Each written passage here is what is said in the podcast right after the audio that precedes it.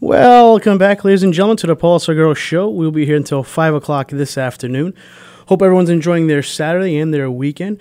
Uh, today in studio, we have an interview. Uh, Director of Human Resources and founder of Amig Terceira in Pawtucket, Victor Santos, is with us. We will be discussing um, uh, his life, uh, human resources, uh, Amig Terceira, which is a community center in Pawtucket, and then uh, some uh, Portuguese cultural, you know, food, music, and whatnot, just to try and educate the community on our culture. So, Mr. Santos, thank you for coming in today. Thank you. I appreciate the invite. It's a pleasure to be here for the first time.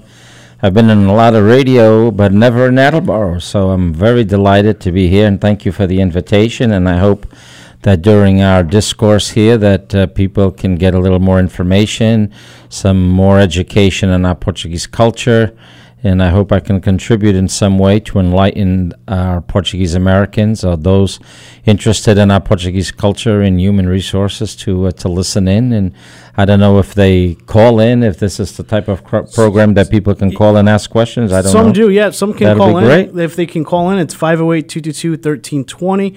Or they always can send us an email at paulo, P A U L O, at WARAradio.com. Or feel free to send us a message on Facebook. Um, if Facebook message is easier, you can message the show uh, through that as well. That's great. So, uh, for some of our listeners, um, exactly. So, obviously, you're fr- you're actually from the same island my father is from, Terceira, Yeah. uh, in the Azores. You know, it's amazing. Some of my friends have no clue what the Azores are, where they're located. Okay. Well, when I uh, I was born in uh, in Terceira, Azores, and most Americans um, uh, know some Americans know Terceira because we have one of the largest American Air Force bases there. That is in Lajes, where we use it for our airport, and that's the village where my wife was born. Uh, and my daughter's there now, living near the base. Uh, she went there in August and is coming back next month. But we'll talk about why she's there later on. But uh, Terceira is one of nine islands of the Azores. The Azores, a lot of people are discovering the Azores now. It's right in the middle of the Atlantic Ocean. It's only four and a half hours uh, flight from Boston to Ponta Delgada, San Miguel, which is the largest island. Um, nine beautiful islands, very tropical. Um, the winters there um, is like uh, sweater sweater type uh, winter. Uh, no heavy coats, no no snow, uh, but it does get a little foggy and rain and a little dismal. But uh, gorgeous, gorgeous water. Um, not uh, I don't see smokestacks. I don't see pollution. Beautiful uh, pastures. Uh, the biggest uh, the the economic engine there, of course, is dairy products. So a lot of cows. We always say we have more cows than people, um, but uh, not a big, not a, a gigantic islands. The largest island, San Miguel. Uh, has about 120,000 people, and I don't think the rest together probably equal 100,000. So about 220, 230,000 people between the nine islands. The smallest one, which is Corvo, is about 360 people. It has a little airport, um, but the Azores of today is not the Azores that I left uh, thir- 49 years ago. Um, it really, really has evolved economically, and of course, tourism. People are once they once you go once, you, you get hooked. You're back there every year. That's the case of my daughters that go two and three times a year. Uh, it's a wonderful place to rest. Good food. Every island of the nine has its own characteristics. They're all known for something uh, unique. In our island of Terceira, we're known for our festivals. We're very festive people. We have bull runs that uh, that occur from uh, May 1 to October 15th, about 250 of them. Uh, every village has a festival of some sort of their patron saint. Uh, then the two uh, the two cities of the island, which is Angra and uh, Praia, they have their big festival. Uh, Angra has its in June for Saint John, and then the first week of August is in Praia. So that's a huge tourist attraction.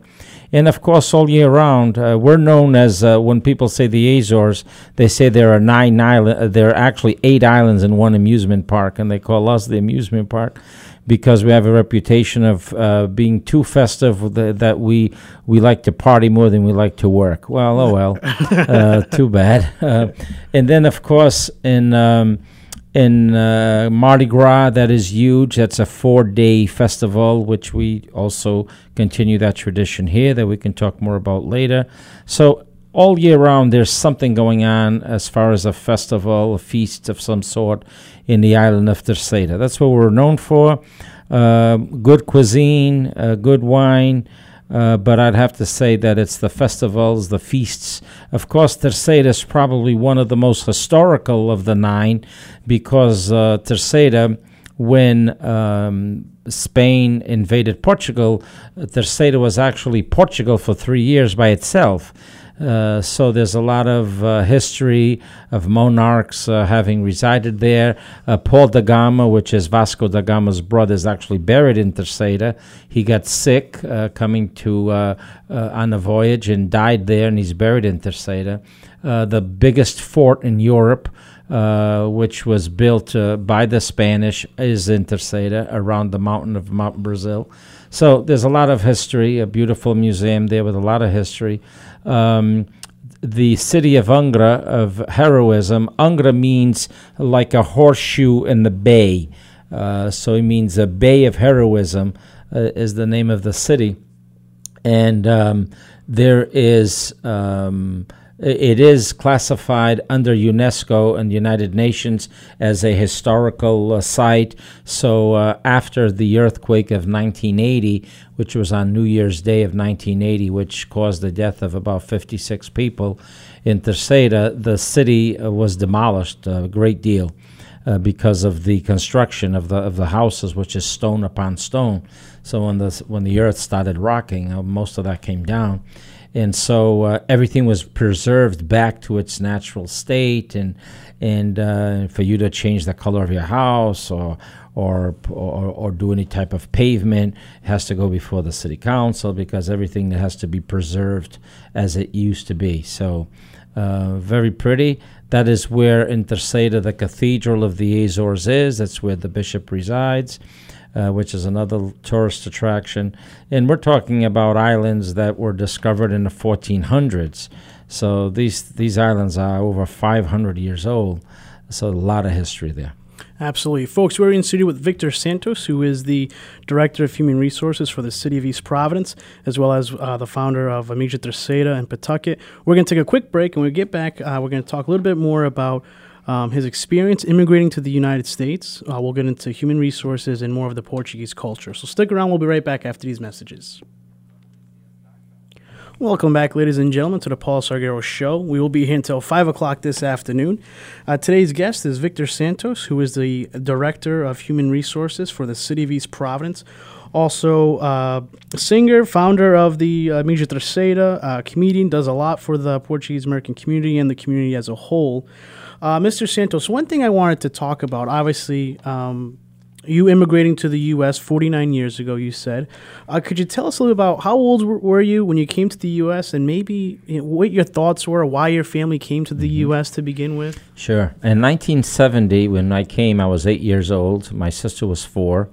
We came with my grandparents and my parents. Just to give you a little scenario, of what the Azores were like in 1970. We were under a dictatorship, had the same president for the last 40 years governing Portugal, and there was a secret political police, uh, which, when we got to the island of Santa Maria to come to the United States on June 20th, my father was arrested by the secret police for not paying a certain military tax.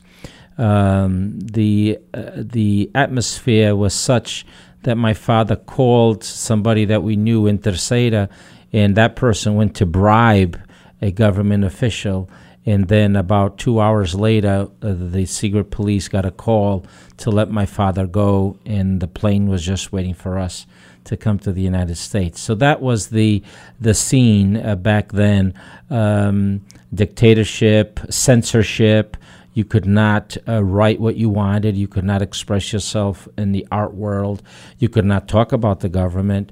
The government was very, very much associated with the Catholic Church. Most of the priests informed the government if they heard anything about the government from parishioners. Basically, people would do whatever the priest of the town would say for them to do. Um, there were elections, but only one guy ran every year and if you opposed them, you'd probably find yourself in a ditch someplace. uh, so in 1974, so we immigrated to Pawtucket, Rhode Island in 1970. I was eight. I did not know a word of English. Uh, I was beat up in school. I did not go through ESL. Um, I was eight years old. They put me in kindergarten, so I was the tallest of my class.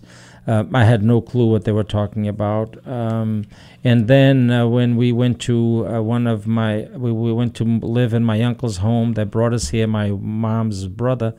Um, and we went to the third floor, and there was someone on the second who was a teacher uh, whose grandparents had immigrated here from Fayal, and she took it upon herself to tutor me. And then I I, I st- skipped a couple of grades, uh, but I was always behind at least one year uh, from my classmates. So I was always uh, older than my classmates in class. But I'm proud that I was the first one of my family to go beyond the fourth grade of school. It was a big deal for my parents when I graduated from high school. And then, of course, when I graduated from college, that was my dad's dream uh, to come to this country and to educate his kids. Um, my three, my two siblings, my two uh, sisters, we both were all three college graduates. My dad worked in the mill. My mom worked in the mill, uh, like a typical immigrant in the '70s. That's what we did. Uh, but always made sure that if we ever got part-time jobs, I was very fortunate to have a father that said, first is culture and family and church. So if you get a part-time job, you're going to work Monday through Friday, but you're not going to work on weekends because weekends is for family, church, and culture. And so uh, at a very young age, when I was 10, uh, he wanted me to play the accordion. And so I started with the accordion. I now play basic guitar. I also play the 15 string guitar called the viola from Terceira. And uh, in 77, he founded a folklore group, which today I'm the president of, and it's still going on 42 years later. Um, and my parents are still alive. And uh, when I was 21 and my sister was 18, we had another sister. Um, my father was 50, my mom was 45, so that was quite a surprise. Uh, today, uh, she works at Dean College, has three little kids, and my grandpa- my parents still live to see them, and so we're very blessed uh, with that.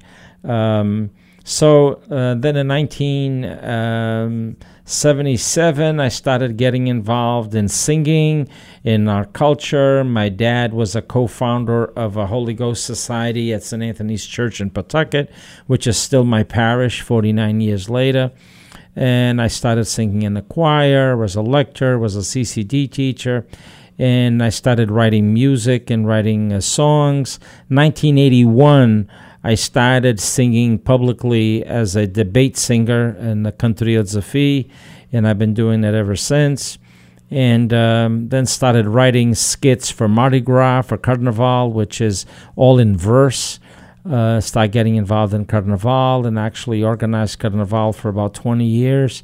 Um, and so always been involved in our culture. Married my wife in 1985. We courted uh, the old-fashioned Portuguese way for seven years, and uh, we have two daughters, Chelsea and Tanya. And uh, I was blessed that my wife uh, accompanied me. She was part of the folklore group back then. That's how we met in 1979. Uh, we were 17 and uh, we got married uh, in 1985, and we're the only boyfriend girlfriend we had. And so, uh, still, I'm blessed to have her. She's my rock. And um, I had a wife that always supported my cultural endeavors, my business endeavors, and uh, and I was very blessed because sometimes uh, guys want to do stuff and, and, have a girlfriend or a wife that uh, you know gives them a hassle and why are you doing that and why you get involved in that and and then it's not good. I've been blessed that that didn't happen to me. My daughters kind of took our footsteps and are very involved in our Portuguese culture today, although they were born here. I have uh, Chelsea, who's a, a, barber who is in Portugal in the Azores and Terceira as we speak. She's been there since August. She uh, is barbering over there. She's working at her career. She um, does workshops for other barbers. She's going to the mainland to take courses, and she wants to come back and to the states and open her own business, uh, not just a barber shop, but something in uh, something very European which I will let her say it when she comes back. And my older daughter uh, graduated from Johnson Wales University, and she is the manager of our restaurant, which we own in Pawtucket, called Galito now for the last three years. So uh, I've been blessed. The uh, Chelsea plays five instruments, still involved in the folklore. The oldest is more of the singer in the family. Uh, they're doing a Mardi Gras group this year, uh, the two sisters. Dad's doing another one for Music Seda. Uh, so, um, very culturally active family. That's amazing. Mm. Now, w- when you're when you're immigrating to America, I know you said you were eight years old. Do you st- can you still remember the first night in America, laying down kind of what your thoughts were? Was it did you have the realization like we just moved away from our country? What were your thoughts that first well, night? at eight years old, uh, you still think you're in Disneyland. That you this is a dream. Um, everything looked gigantic. Uh, the cars looked huge. The we had never seen a television set. I I remember uh, vividly one of the first things I saw on TV was the prisoners of war from Vietnam coming home. Uh, of course, a black and white TV with two big, huge antennas. Um, I remember my first Christmas. My dad went to buy a silver tree uh, and bought it already decorated, exactly how it was as a model. Well, if I told you that 49 years later, she he still has the same tree, uh, you wouldn't believe it, but she does. No kidding. My mom still has the same tree that we had 49 years ago, and Christmas Day is still spent in my parents' house. Um, we bought our first house in 72. When my dad bought his 62 Buick, uh, I thought that was like an apartment. It was huge. Um, so I thought everything was big. I'll tell you a little story. On Sunday, uh, our trips were to go watch mom work at a mill uh, because she works Sundays. And so my dad would take us to Crescent Park in the afternoon. Crescent Park was in East Providence. And, um, and we would go by the mill and watch my mom in the basement working on the knitting mill on School Street in Pawtucket. Well, I found myself uh, 15 years later being the HR director in that same mill complex. Wow. And as I walked in that car, I always looked up to that window and saw myself as a little kid looking down at my mother. Um, but those first weeks, I still remember that I thought I was dreaming, that this was a fantasy. Uh, because we always saw the movies back home of how America was the biggest and brightest and the best, and we had everything. And then I remember how we used to uh, think of everything as a wow, like uh, going to the market and watching and seeing fruit that we would only eat there in certain seasons. And over here, here it is uh, wintertime, and we're eating apples and stuff that we would not do in the winter over there.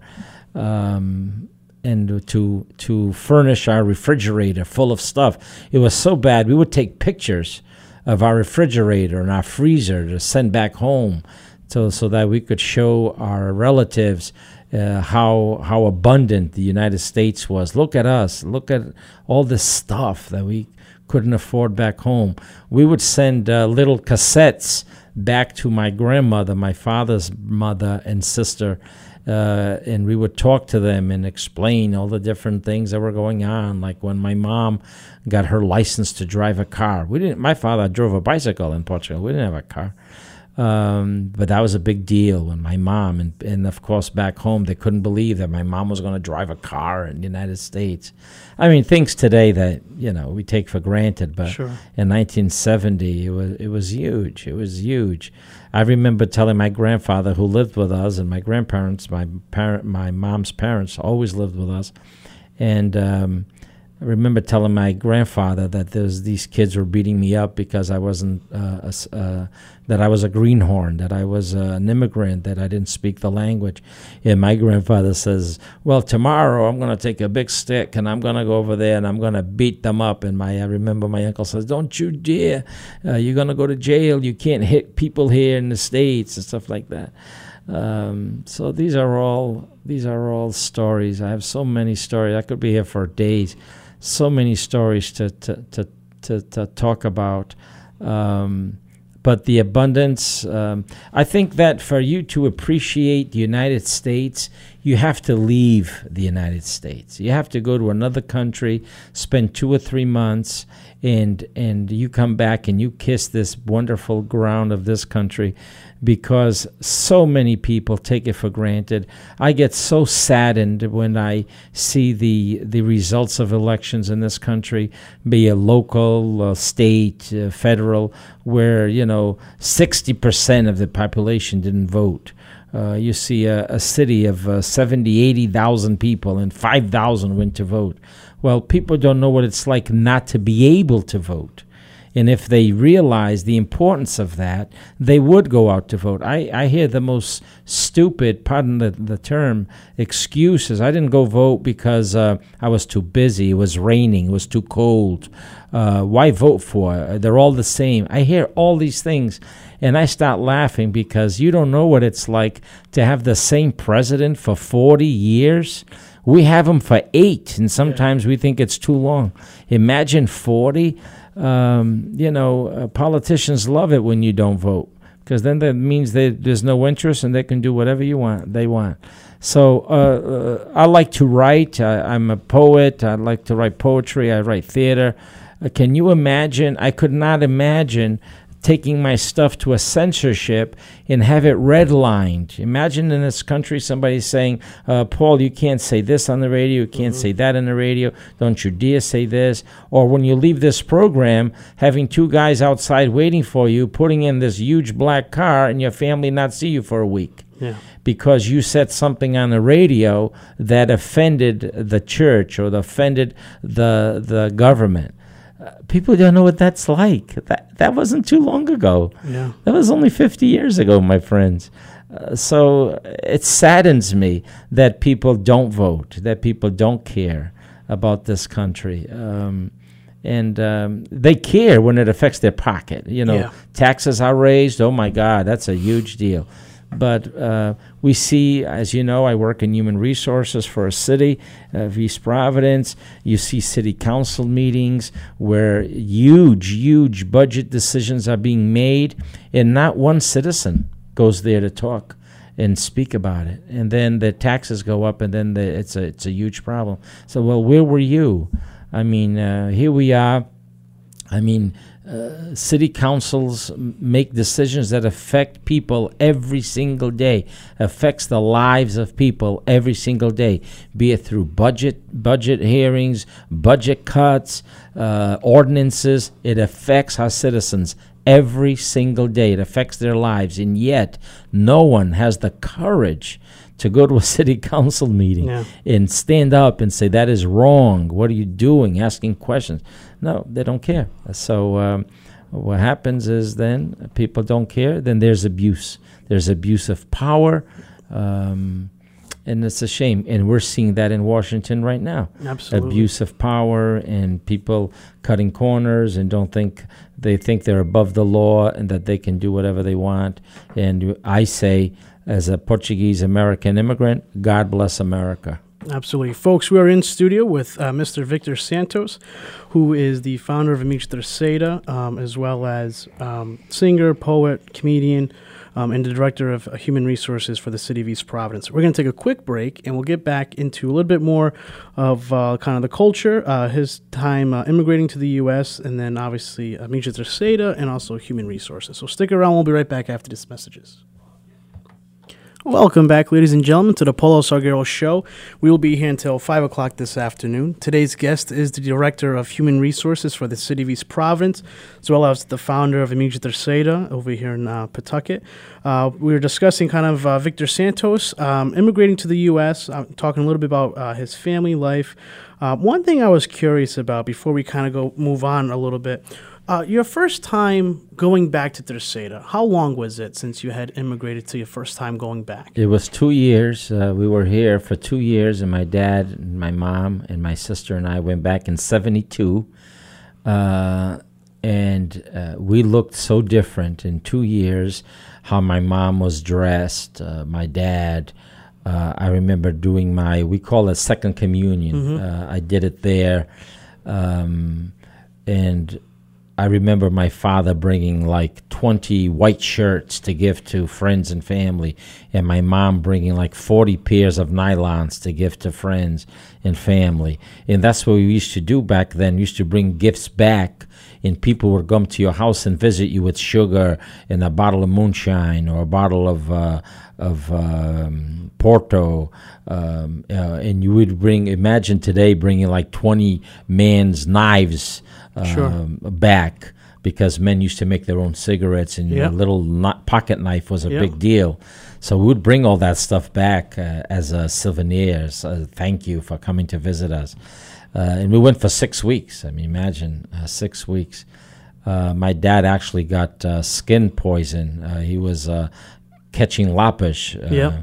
uh, at the beach without a shirt on, and he got really bad um, sunburn Wow. While we were there. But the most interesting one, which was the eye opener, was when I went back with my grandparents in 1974. The reason I would go back a lot with my grandparents is because at a young age, I learned how to give them their insulin. They were diabetics Okay. and they never gave themselves the shot. So I, I learned how to do it, and I, I got a free tr- a few free trips out of it. But we went back in May of '74, and the country had just gone through its revolution on April 25th, 1974, where the Salazar government uh, was overthrown by the military. What a shocker. I mean, we arrived in Lajes Air Force Base and we were stripped naked by the military police. Uh, we couldn't bring anything in and we couldn't bring anything out. Um, and then when we got to the village, because my grandfather at that house at that time still had his house there, we start hearing this caravan of cars beeping, and it was a political caravan with flags and and uh, microphones. Uh, was a political party, and my God, that, that was such a shock because we had never ever experienced that in our lives. And seeing graffiti on the walls and seeing all these banners being put up. Because at that time, in 1974, the United States was very, very concerned that Russia um, would get into Portugal because we were going through a very unstable period. You have to understand, it's like opening the jail, opening the, the bird cages and have all the Sure. birds fly out. So people were not ready, were not prepared for such liberty, you know? And so everything had, we went from one extreme to the other. The Communist Party rose up, um, many parties, the Socialist Party. Uh, so there were at least three major parties uh, that had a huge influence on establishing its first government. And for the first four or five years, there was like two governments a year because we weren't ready. We weren't prepared. People weren't prepared with uncensorship and uh, and uh, liberation of the jails where people, per, political prisoners, were freed that week. Uh, people that had been in exile came back, like Mario Soares, who was who became president of the republic, uh, came back from France. He was in exile there. Uh, the head of the Communist uh, Party came back from France, all in a train that week. I mean, it, this was huge. So that was my biggest shock, seeing that kind of stuff. And then we could not bring any money back. My fa- my grandfather sold an orchard that he had back then, and and uh, he had he was a big guy. He had he had like a size twelve slipper, and we remember taking all that cash, bringing it to a shoemaker, and he put all the cash in the heel of the of the of the slipper, and we smuggled all that money No kidding. to the United States. That's stuff that you'd see in the movies. Sure. But we did it. And of course, they're going through everything uh, in the luggage at the airport, and I'm looking at the slipper, saying, "Oh my God, if they only knew," and uh, you know things like that. So these are things I'll never forget. Um, I'll never forget the my, the first day my mom wore pants. That was a big, big argument in my house because Oh, my dad said, "No, I wear the pants in this house." so you know that old school Sure. mentality. Or when she cut her bun, you know, her hair and uh, got a new hairdo. Oh my God! And when she had her own wallet, because there was only one wallet in our house, and that belonged to my dad.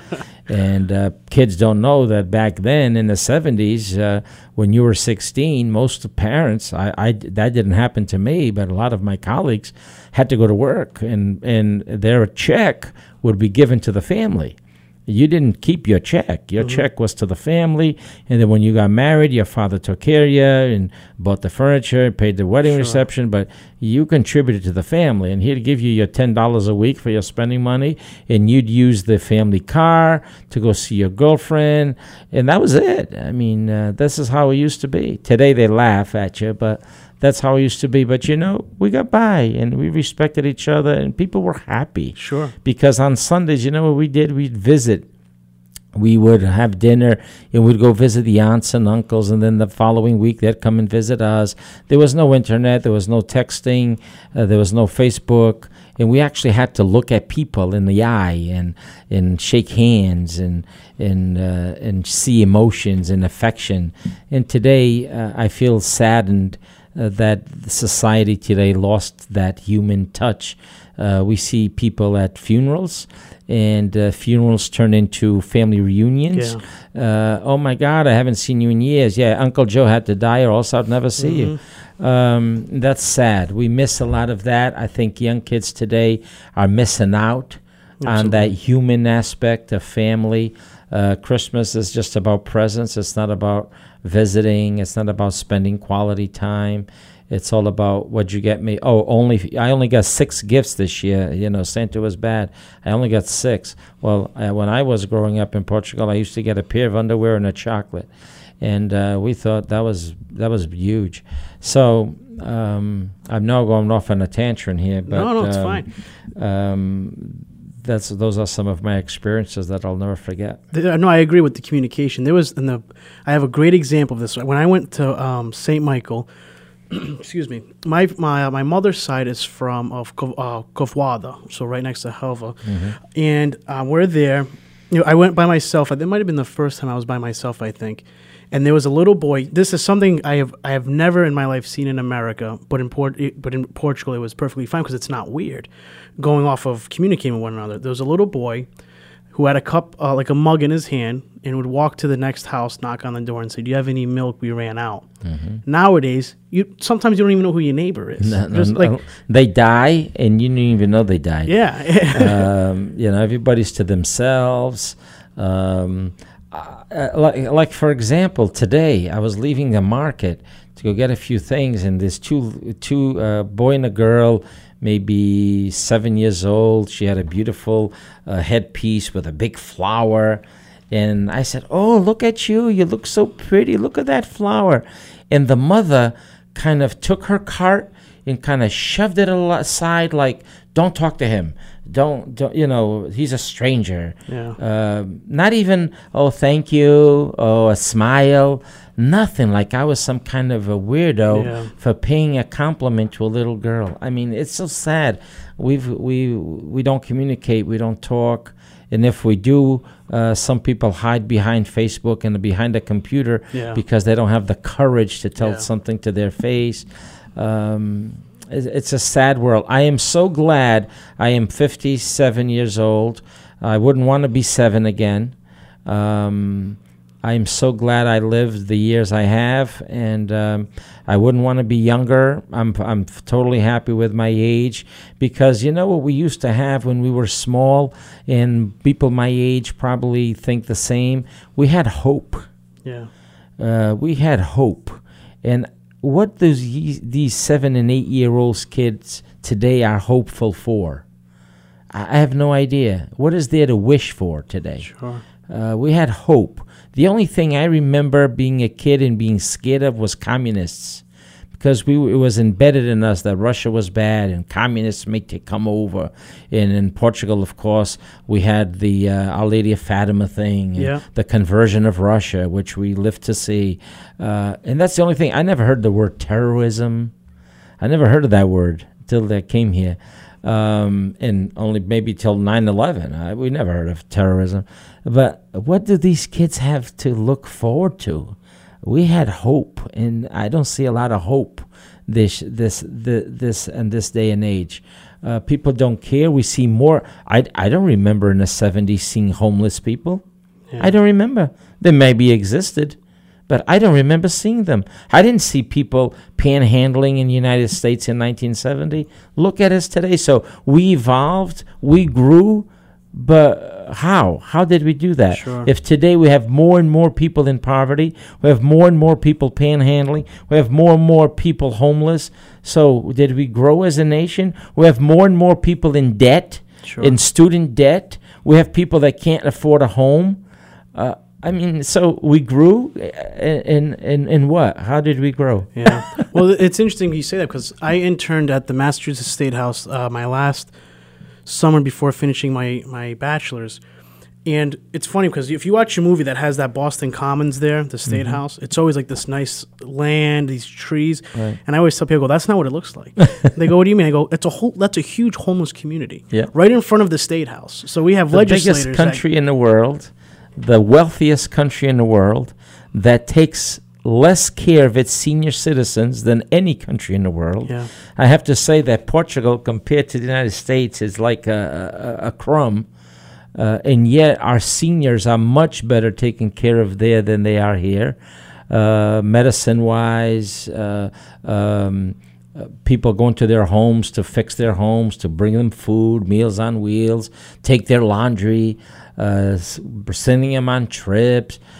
I mean, in this country, there are people that can't live with their Social Security pensions. Sure. If they don't go to a high rise, they can't afford their homes. They have to leave their homes. And when a senior citizen leaves their home, it's like the kiss of death. It's a matter of time. They left their surroundings. Uh, depression kicks in. They see no hope, and and death is what the only thing they're looking for, uh, looking towards. And and what do you do in a nursing home? You look around and say, okay, Yeah. who's going to die tomorrow? Uh, so it's very saddened. Uh, all we see is these huge boxes of elderly people, these high rises, and you know there's no hope there. You don't see young people visiting. Oh yeah, Christmas time. Uh, I always say to a lot of American folks that uh, people only think there are people in uh, that are in need at Thanksgiving week. Yeah. Yeah, Thanksgiving week, you see the baskets. The uh, Christmas time, people go caroling to the nursing home, and then 11 months go by, they never see him again. Uh, I'm surprised that someone hasn't called and told me to shut up yet. No or, worries. Or disagrees with my views, uh, but I'm a little bit opinionated. I've been around a little bit and seen a lot. And like I was saying, you have to value the United to value this country where you are. You have to leave it and Yeah. come back, and you'll see it in a do- totally different light. How blessed we are! So many things we have in this country that people don't take advantage of and don't appreciate. Absolutely. Folks, we're in studio with Victor Santos, who is the Director of Human Resources for the City of East Providence, as well as the founder of Amigos Terceira. We're going to take a quick break, and when we get back, we'll talk more about human resources. We'll kind of change the conversation a little bit and then go on to more of uh, the Community Center Amigos Terceira. So stick around. We'll be right back after these messages. Welcome back, ladies and gentlemen. We are uh, here at the Paul Salgueiro Show. We will be here until 5 o'clock this afternoon. Uh, today's guest is the Director of Human Resources for the City of East Providence, as well as the founder of Amigos Terceira, uh, Mr. Victor Santos. Um, as we transition this conversation, I was just curious, um, kind of what what what, did uh, what kind of occupation did uh, your father or mother have uh, in Terceira before you guys came to America? My my dad worked in the city at a counter of a not a drugstore, but sold perfumes and sold some chemicals and mixed paints. Uh, I don't I don't know what you would call that here, but he had a little decent job. You know, didn't pay much, but he'd wear a little tie to work. And my mom was domestic. He, she only worked in my grandfather's store. A store back then was like a general store here in the 20s and 30s. They sold a little bit of everything. And so he had a store in our village, my grandfather, and my mom meant, uh, tended to that store. And my grandfather and his grand and his parents, uh, they were involved big time in orchards with fruit Okay. and they would sell fruit uh, around the island in a little um, uh, mule cart, and he would go around the, the the island and do trades. So he would give somebody oranges, and they would give him corn, and he would sell the corn at the store, or potatoes, or, or onions, and he was a very very uh, smart business guy. He kind of had a sense of when there was going to be a shortage of certain things, and he started to accumulate that stuff. And then before you know it, in the island there would be no onions, but but Louis store, Louis Anastasio's store had onions. He had had a he had a vision. He knew uh, that there was supply and demand. He knew Sure. when there was going to be a demand. So that was my grandfather. If I was there, uh, I, I only had the second grade of education in, in Portugal. I read and write fluently Portuguese, but I only had the second grade. And the reason why I still do it is because I constantly wrote back, wrote back. My father would instill in us to write back to my grandmother and to my aunts. And that's why I kept the Portuguese. Um, but if I was there, I would probably see myself today involved in some sort of political um, position, either as a delegate in the Azorean Parliament or working for a city uh, of some sort. Uh, because of my cultural involvement and my personality, I think that's what I would have, what I've probably ended up doing. Sure. And probably would be retired already today because over there it's based on years of service. So you put 30 years in. I mean, you start at 20, you put 30 years in, you can go home at 50. Yeah. Uh, I have a, a cousin who's 60. He retired about eight years ago from the military. Um, so I think that's where I would have ended up. Um, Interesting. Uh, you also do uh, some uh, comedy. How did your comedic career uh, start off? How did it? well, when I was seven years old, I started getting involved in theater with my father back in Portugal. And um, the day I was born, my father says that there was a taxi cab waiting for me to be born. I was born at home. And uh, my dad had to go do a show, a theater, at one of the villages. And if my dad didn't go, the show wouldn't go on because he had a major part. And um, as a matter of fact, this August, uh, a friend of his that uh, was in that play the day I was born gave me the script that was uh, uh, written by my dad, Wow. and uh, and I brought it back and gave it to my father. Uh, you know, uh, 57 years later. Wow, that's incredible. And my dad, if I had given my dad a million dollars, he wouldn't have been as happy as seeing that. And he cried. Uh, so after I was born, the taxi took my dad and brought him to that village for him to do the show. So this started, I guess, I was already, the day I was born, already started the theater stuff. Sure. So I started doing comedy because my dad was very comical when he was growing up, and I remember at a very young age he would tell jokes, and so I think I got it from him. And people always, and to this day, he's 85, and even uh, going through dialysis, he still jokes around. Anytime people come to the house, he always has something funny to say. So I think I got that from him. Uh, I could tell you a few Portuguese American jokes for people to have a laugh. Uh, so this uh, Portuguese couple. Portuguese American couple are, are heading home back to Fall River. The state police um, stops them, and uh, he says, uh, "Sir, um, I notice uh, that you were speeding. Uh, do you know how uh, how fast you were going?" And the Portuguese guy looks at the cop and says, "Oh, Mr. Policeman, I think I go 70." The wife goes, uh, uh, uh, uh, 70. You no go 70, you go 85. I tell you, Joe, Joe, go slow, go slow. You keep driving fast. I knew it, I knew it. Oh, God, the guy gets so upset. He looks at her with those big eyes like, shut up, lady, you know? Says, oh, uh, sir, I noticed that you don't have your seatbelt on. Uh, he goes, "Oh, I'm sorry, policeman. See, I take the I take the seat belt off when I go get the registration uh, to give you the registration. That's why I took the seat belt off." The wife goes, "Uh, uh, uh, uh, no way! I tell you all the time, Joe, put the seat belt, put the seat belt. You say, shut up, shut up. You never put the seat belt. Now you tell the policeman you had the seat belt. Oh my God, oh my God, he's getting so upset because the wife is contradicting him." And then the cop comes back and says, uh, uh, Officer, I mean, uh, sir, uh, I noticed when I went to check your registration that the uh, light bulb on the passenger side was off. Says, Oh, really? Oh, sorry, Mr. Policeman. I don't know that. The wife says, uh, uh, uh, uh, oh my God, you know, know that. I told you two weeks ago. I said, Joe, the light bulb is off. You said, shut up, none of your business. Now the policeman, you make believe you don't know. Oh my God. Oh, that's it. He just had it.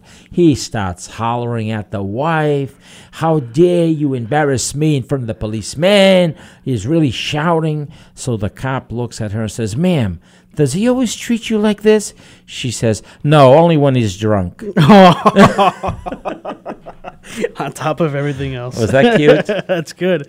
Yeah, this I used to love hearing. Um, you know, I know the Portuguese kids they do uh, some skits too out there, but even uh, Dinesh Paiva, my family was always pretty funny too. They'd always do. Um, I don't know, just like little things. Like we'd say, um, like my grandma, I'd always, you know, if she said thank you, whatever, like, oh, you're welcome. And she's like, you walk, de boy. Oh. and I was like, oh, okay.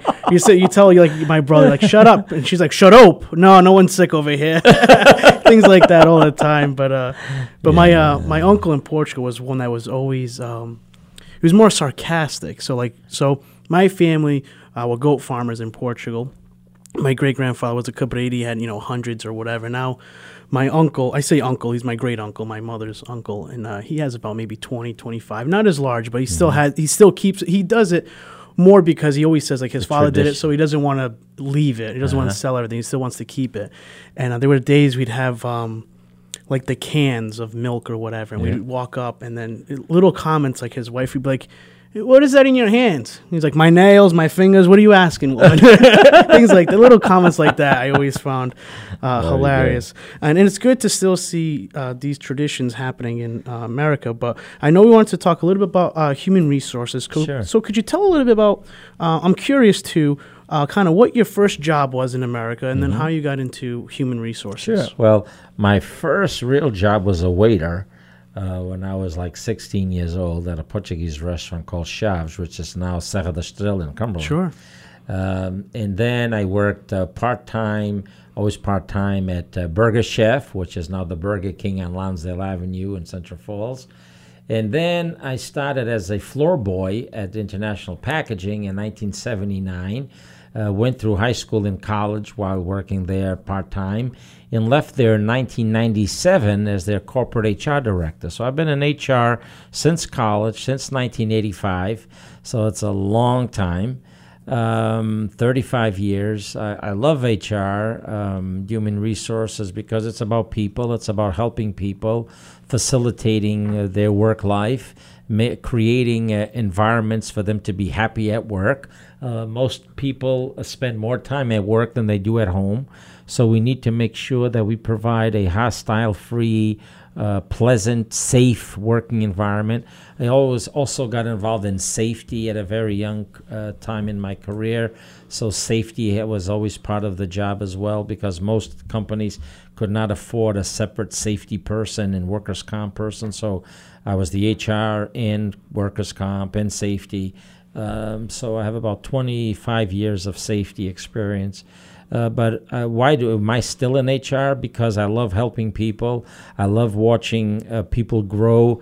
Uh, it gives me great satisfaction to see someone that I hired as a laborer or a janitor, and three years later they're the supervisor of the department, and they grew. Uh, or they're a director or something. That really gives me a high. That gives me pleasure in knowing that I had faith in that person, that I took a leap of faith, and that person grew and grew with it and ran with it.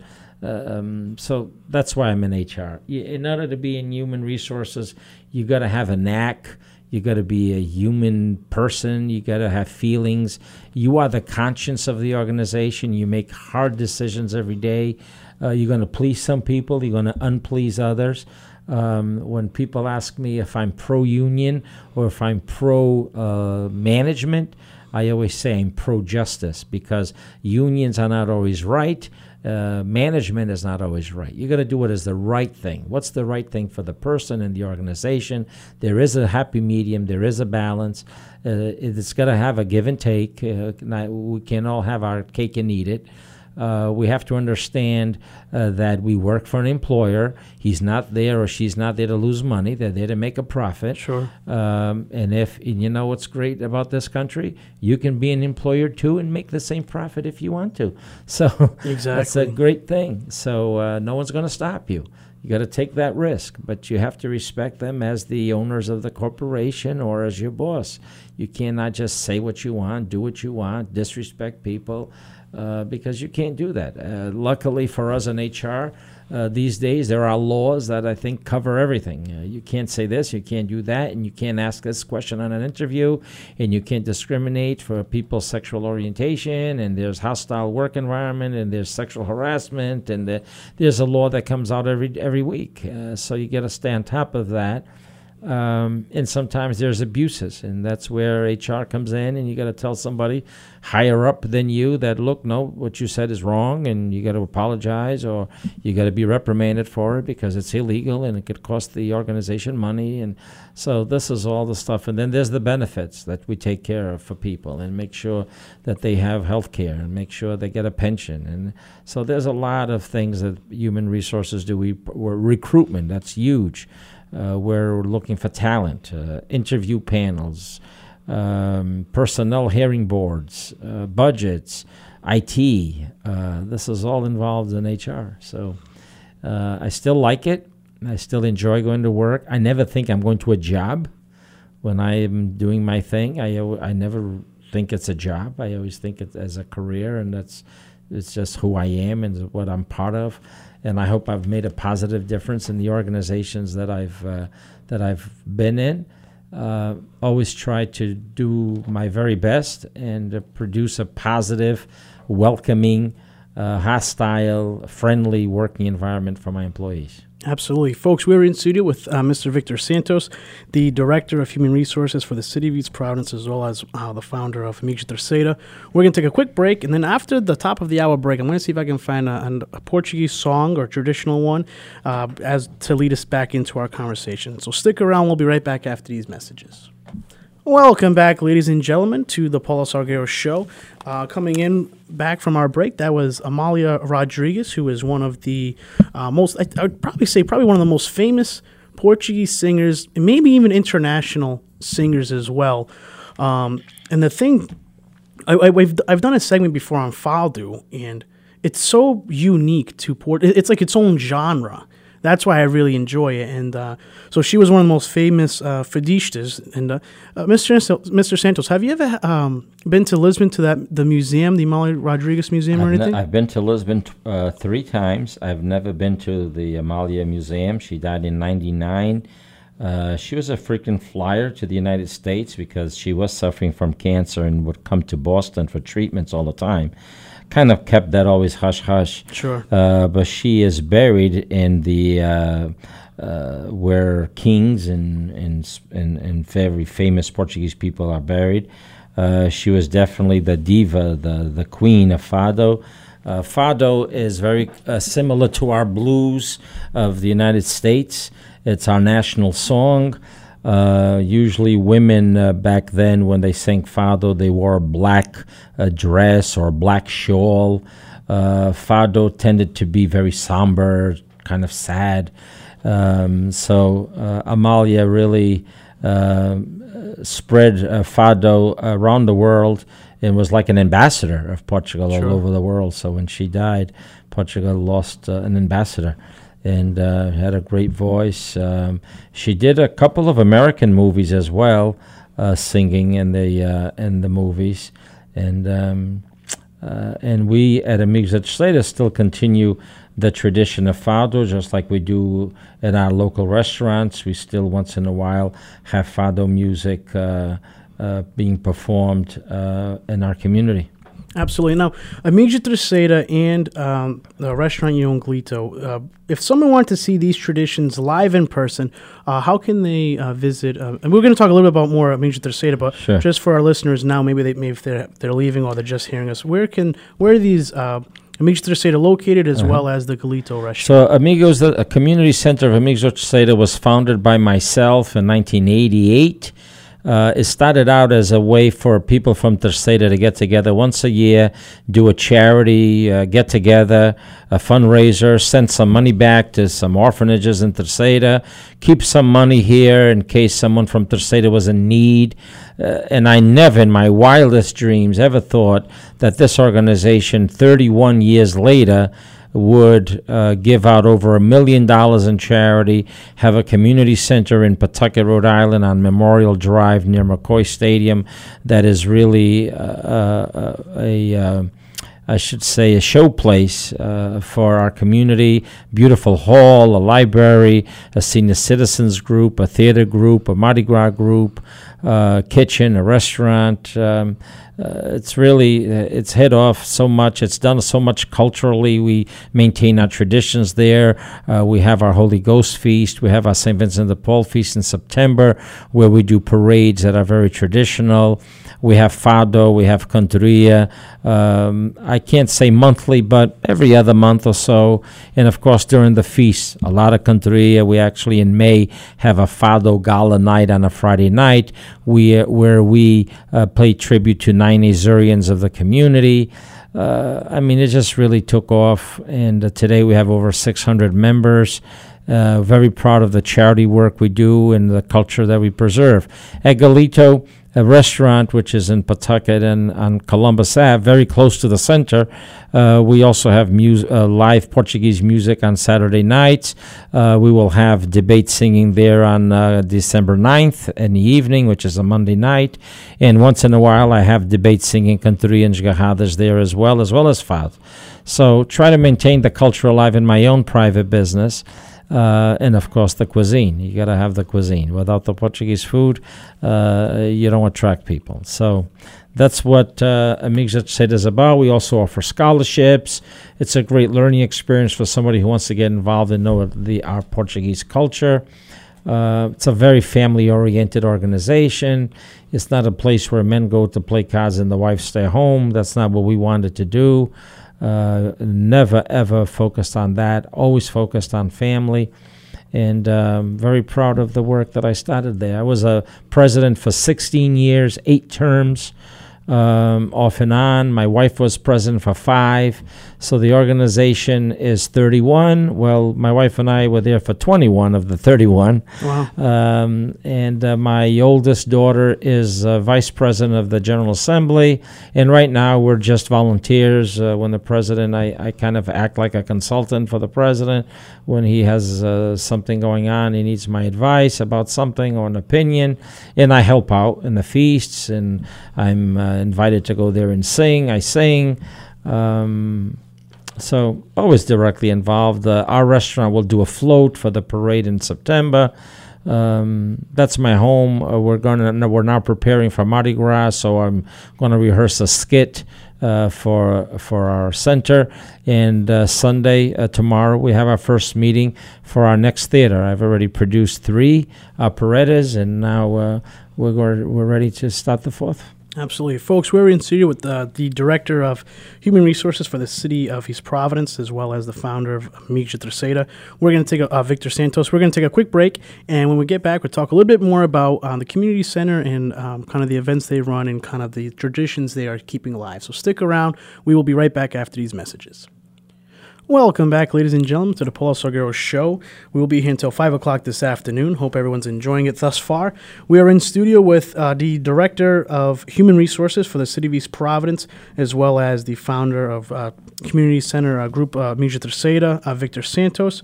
Uh, before the break, we kind of discussed a little bit about uh, Amigos da Terceira briefly.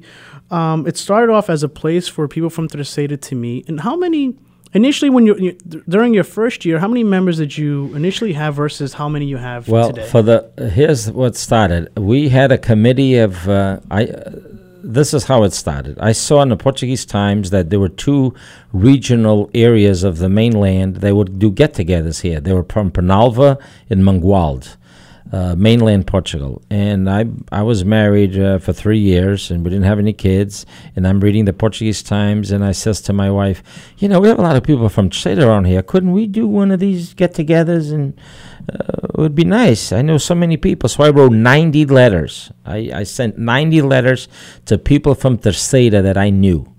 Of those 90, 36 came to a meeting on October 15th, 1988, at the UPB Club in Pawtucket. I explained my idea of doing the get together. Of the uh, 36, 18 were nominated to be part of the organizing committee to do the first get together. We had close to a thousand people at the Lusitania Club. wow. It was it was packed. It was it was actually kind of illegal with so many people. And I says, wow, this is huge. Now, keep in mind, we had no thought of doing a formal organization, a center, members. That was not my intent. My intent was once a year, do the get together and call it a day. Well, because of that huge impact, people then started saying, Victor, I mean, this is huge. Uh, um, how about if we had members and people would pay a dues and that would be a way to contribute to the charity? And, and this is how it started. Well, this was in January. In December of that same year, we had our first bylaws signed at the Portuguese Social Club at our Christmas party. So for the first five years, we had no clubhouse, we had no headquarters. Meetings would be held in my house. Meetings would be held at the UPB, at the Portuguese Social Club, at the Lusitania Club. We'd, we'd borrow clubs to have our meetings. Uh, it was only at that General Assembly in December that we started memberships. And the first year, I think we had like 150. At one time, we had over 800 Wow. members. Now, one of the reasons why the membership grew so fast was because a portion of the dues, now it's 40%, goes directly to help our charity account. Goes to the charity account, which is a nonprofit 501c3. Blah, blah, blah. Uh, and then the other 60% goes to help the organization to maintain the building and so forth. So after five years, we inaugurated our first clubhouse in Central Falls in the basement of the old book club, which was off Lonsdale Avenue. And so we used their basement for five years. And then we in, we bought this uh, current building from the state on a sealed bid for eighty three five um, and uh, we spent about four hundred twenty thousand to fix it, all through membership money. Wow. And uh, we did most of the work ourselves. And uh, we inaugurated the the current center on our tenth anniversary. So on October fifteenth, nineteen ninety eight, we inaugurated. That was the goal. Uh, we celebrated our tenth anniversary by inaugurating the building we're at now. So. Um, uh, the, one of the reasons we have a huge membership is because if we help someone in the community, that person may be related to somebody who wants to be a member to kind of give back as a thank you. So we also now, although we have the name Friends of Terceira, uh, we help all the islands. We're not discriminatory. We have people on our board from various islands. Uh, the only reason it's why it's still Friends of Terceira and not Friends of the Azores is because it was people from Terceira, like myself, that started it. But uh, we don't discriminate, and I keep saying that if it wasn't for folks from other islands, we wouldn't we wouldn't exist because uh, um, we depend on people from every community, every island to assist us, and and in turn, we also support every island with different charities. So we never ask if someone comes to ask for assistance from us. We also do a lot of local charities and a lot of local needs, and uh, we never ask where you from. Uh, you know, are you from the Azores? Are you roots Portuguese? We could care less. Uh, so we're very proud of the work. Uh, we we are very proud of the volunteers. We have over 70 volunteers that work there, um, and we do a pretty good job. So far, so good. Absolutely. And uh, uh, the, another DJ on this radio, Paul Healy, always told me never keep the best conversations off the radio. and so, um, so we were, during our break, could you tell us a little bit about kind of um, the helping the, the the Azores and the children there uh, in America? Some of the maybe uh, charity events Sure. you guys host. So for three years now, uh, we did it in 2004. It was an idea from my wife when she was president. At then, 2012, one of my my youngest daughter was the queen. Uh, that's a title that we give to a young lady whose parents are involved or they're involved, and so they represent the organization for a year. Um, and uh, she did that, and then about four years ago, another queen had the same project where we brought 14 orphan children to the United States from the Azores. And we hosted them. We put them in, for example, in 2004 was all girls from the island of Fayal, uh, from uh, St. Anthony's home in Fayal. And uh, so we paired them up with the people here that had girls. Uh, so they would have somebody to play with and talk with. And so we brought them to New York City. We brought them to Boston. Uh, we had trips. We had different organizations host the- them with dinners and restaurants. They left here it was around Christmas time, so they left here with extra bags of presents. I mean, we, we gave these young girls a, a dream that they'll never forget. Uh, it was also a learning experience uh, for the people who hosted them. So they learned a lot too with the girls in their home. They were accompanied by three nuns. Uh, then in 2012, we brought uh, boys and girls from the island of Terceira. And then I want to say three years ago, we brought all girls from a home in Lagoa in San Miguel. So um, we do fundraising for that. Uh, we get a lot of local restaurants to help us with meals. Uh, we have uh, travel agents to help us with a trip to New York City. I mean, these most of these kids never left the island. They've never been on an airplane. Uh, some of them have parents, but the parents could be drug addicts, could Sure. be prostitutes. There's a reason why they're in these homes, and they would have never had an opportunity like this. So we coordinate with the Azores government to try to help with the airfare and then the rest we fundraise and we give these people a little dream which they go back and they never forget so um, uh, some of excuse me some of them actually cried when they were watching the christmas show at the radio city music hall but just looking around that beautiful hall and seeing that stage go up and down it was like they're they're in another world and so uh, it's very satisfying. That's just an example of what Community Center Group of Mixacheda has done. And I couldn't be prouder of the people that are still there, keeping it going and following my footsteps. And I'm very, very proud. And I get very defensive if anybody criticizes Mixacheda because I know deep, deep down how much people work, uh, how much they sacrifice their families to to work there. Thursdays and Fridays they run a, a, kitchen. It's all volunteers in the bar. It's all volunteers in the kitchen. It's all volunteer waiters, and to fundraise. And I, I know it's hard because I did it for 16 years and my wife did it for five. So for 21 years minimum, we we were there. That was our life. Uh, this is we put our center before our home. My kids were raised there. My daughters would sleep on the top of the chairs. Um, so we we value and greatly respect the people that continue our work, our Absolutely. mission. Now, being a part of, obviously, I know a lot about the Portuguese culture and traditions. What's your favorite part of the Portuguese culture, or maybe a specific tradition of the Portuguese that you truly enjoy? I, I think that any Azorean um, from the Azores would would would agree that the Holy Spirit. Uh, the, the things associated with the Holy Spirit feast, I think, is is nice. There's a lot of singing. There's a lot of festive. There's prayer. There's charity. Uh, so I think every all the traditions associated with that are very nice. I love Carnival. I think Carnival is is uh, unfortunately in this uh, in this country it's only two days, Saturday and Sunday.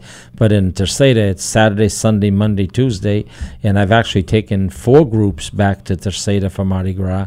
Very festive. It's funny. Uh, people dress up, uh, costumes, the lyrics, the songs.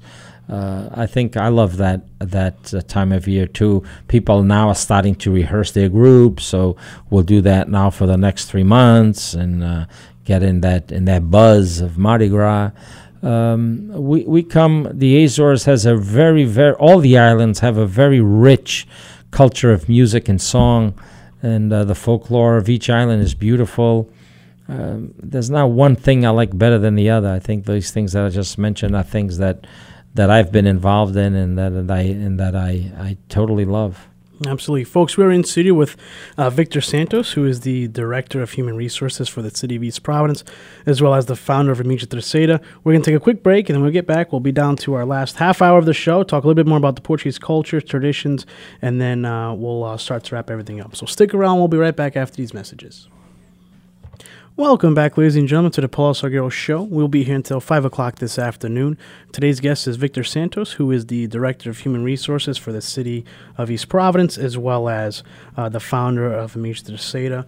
Uh, one thing that I'm, uh, I always, my parents always tell me I have an old soul, uh, but one of the things I truly enjoy about our Portuguese culture is uh, the Desgarrada and Zafia, Cantoria. Could you tell us a little bit about how did your interest grow in these uh, you know debate singing how did it all start off well i have a um, my father's first cousin was a very uh, famous or well known i should say uh, debate singer his name was das Bicas Uh, he had the same name as my dad. Uh, the two cousins had the same name, Francisco Ferreira dos Santos. And um, I remember as a as a little boy uh, listening to Cantoria and Desgarrada next to my fa- grandfather's store because we were right in the center of the village. So that's where the stage was for the feasts.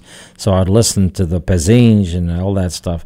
And so when I was 15, I was already rhyming because this is all in verse. Sure. And uh, the debate singing is quite a phenomenon because you go up there d- to debate with a guy or a girl, and you don't know what the theme is going to be. And in 20 seconds, you need to respond in verse. Uh, so it has to rhyme. And uh, you, there is a little, a little system of how it starts. It starts off with a salutation where you you salute each other, you you salute your audience, and uh, you welcome them, and so forth. And then it starts with with with something.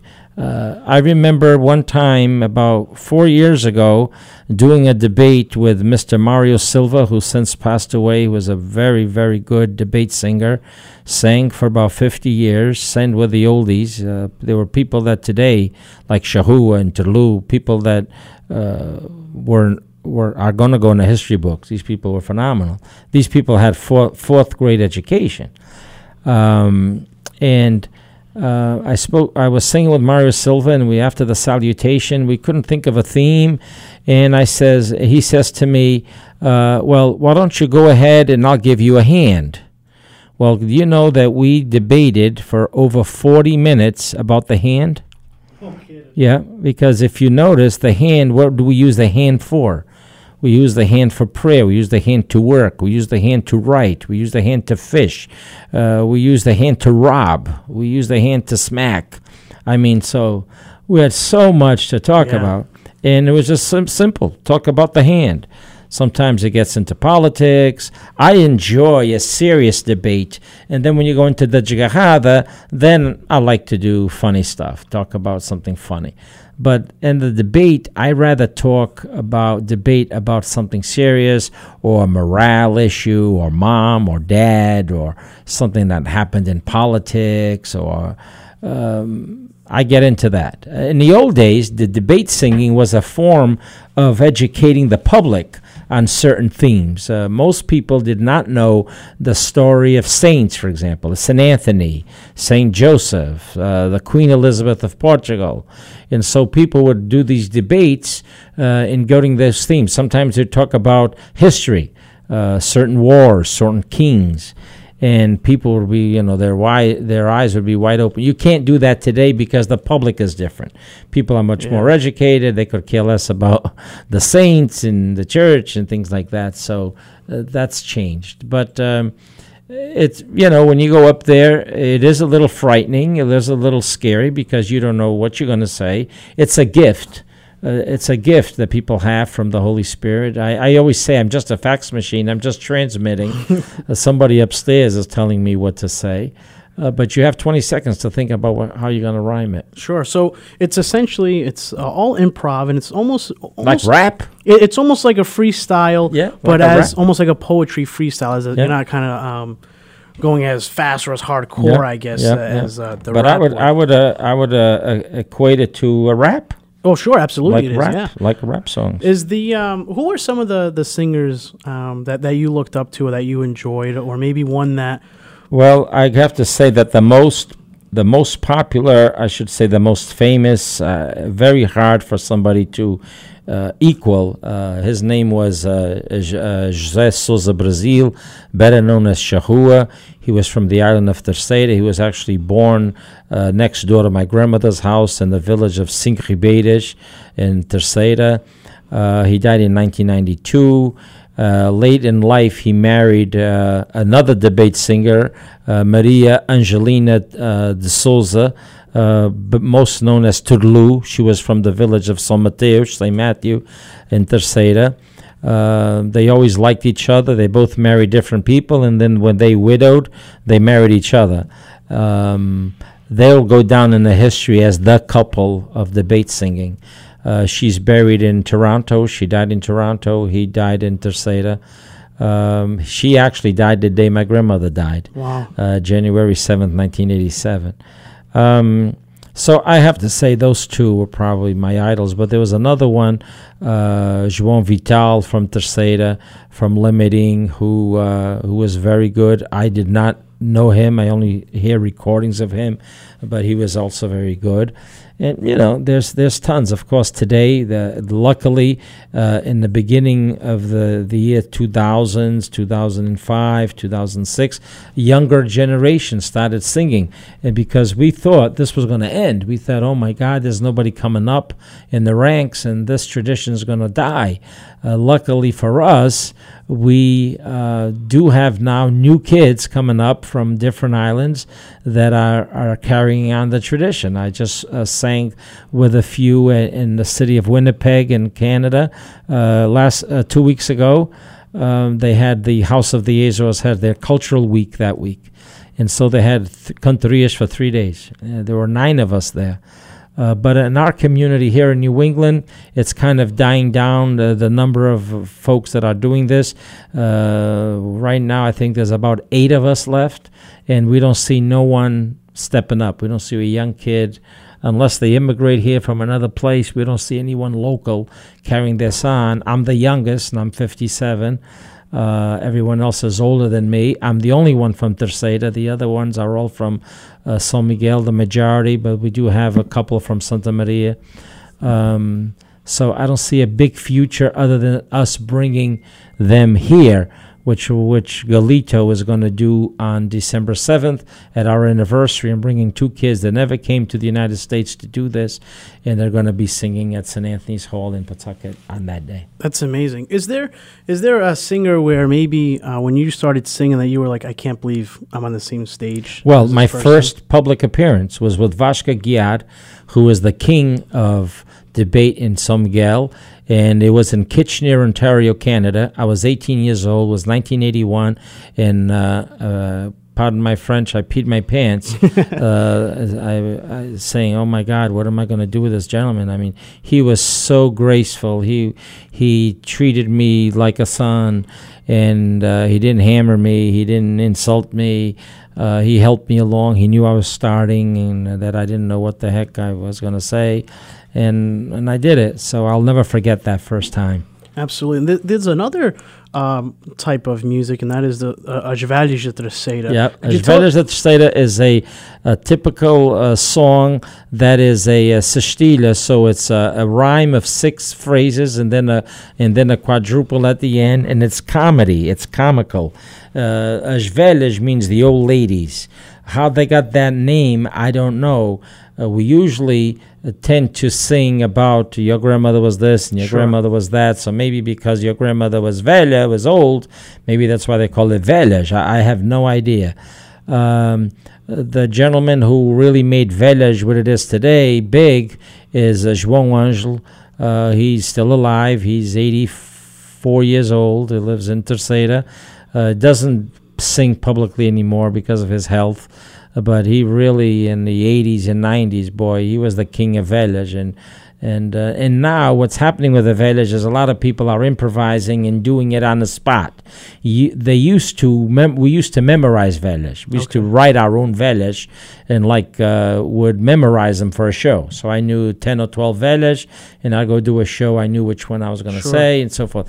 Now a lot of people use velhas uh, something uh, local or if a guy's in the audience they'll write a velha about you Sure. or write a, a about a bald-headed guy who's in the front row or you know about the president of the club or use a name of a popular person like trump or Yeah. the president of this or that so that's changing a little bit where they're using that now but in the old days velhas were written and we would memorize the velha Yeah. so See, we, we already knew the punchline and so forth Yeah, I think that I think that style, and I mean, you can maybe you feel differently. I feel like that's almost harder.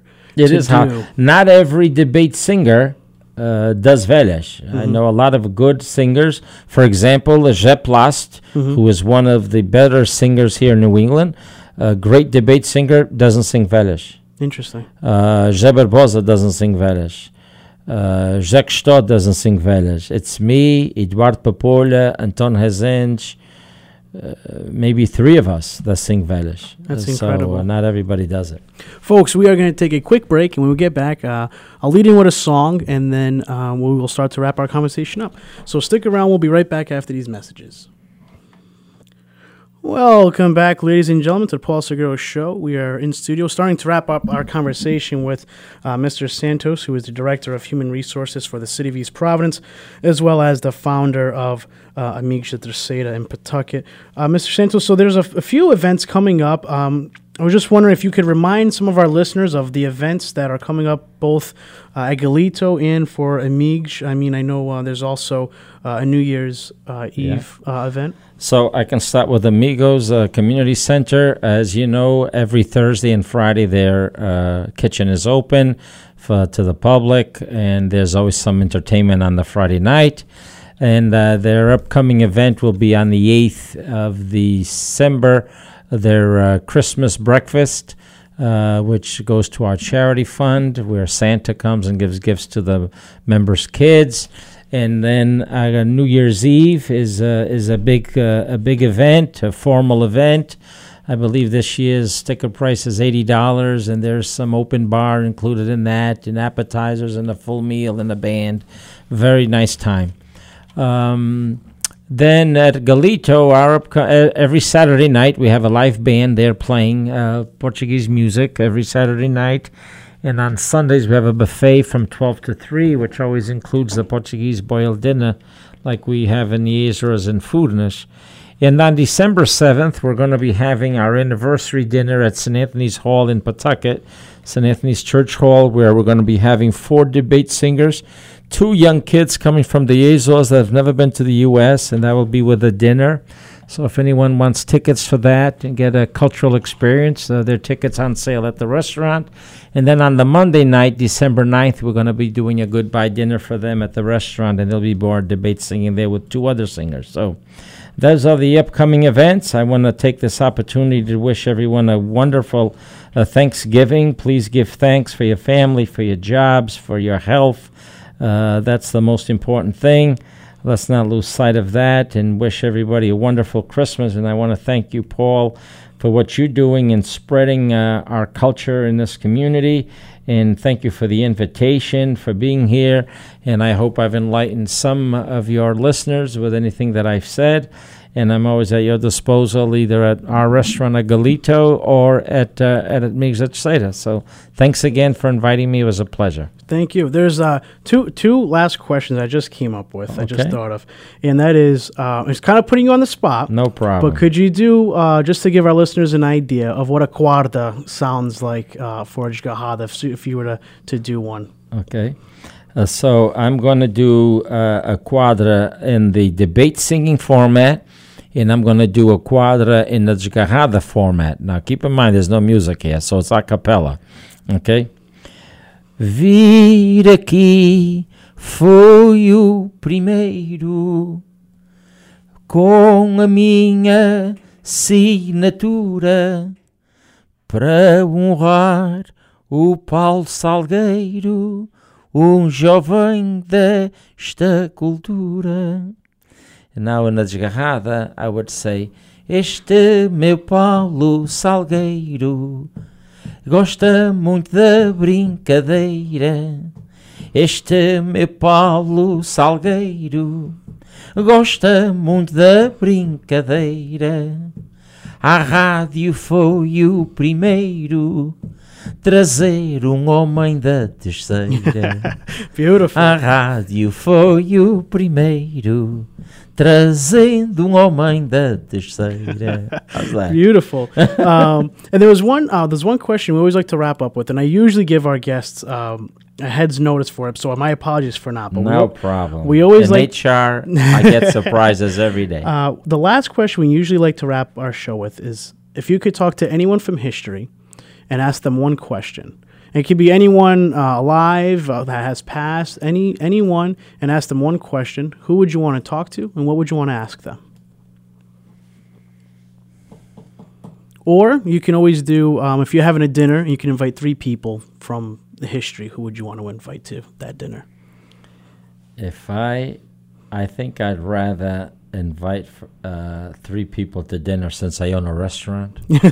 I would love to have a conversation with John F. Kennedy, uh, Martin Luther King,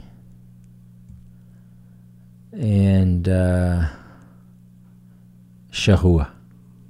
That's, that's a good one. that's good. That would be something. Absolutely. Um, so I'd like to thank you again for coming on. It was a pleasure. I think we uh, educated the community, as uh, always is the goal of our show, is to educate, educate our community through interviews with professionals in a specific field. Uh, I like how we covered uh, kind of the Portuguese immigration a little bit, human resources, and obviously uh, the Portuguese culture and uh, some of the wonderful charities that um, that exists in our uh, community. So thank you again, uh, ladies and gentlemen. I was going to wrap it up for today. I'm going to end with a another song uh, for you guys. Um, I figured uh, it's one of the songs. It's uh, Carlos Ribeiro in the Sou Português Imigrante. I really uh, I like that song, so I'm going to end it with that. And we will be back at it again next weekend, folks. That Saturday from three o'clock to five. So thank you again, and have a wonderful weekend.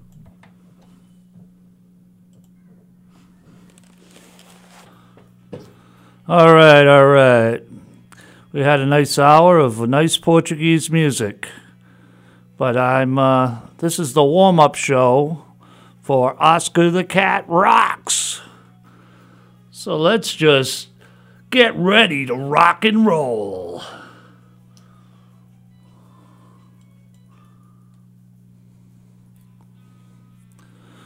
Ted Nugent.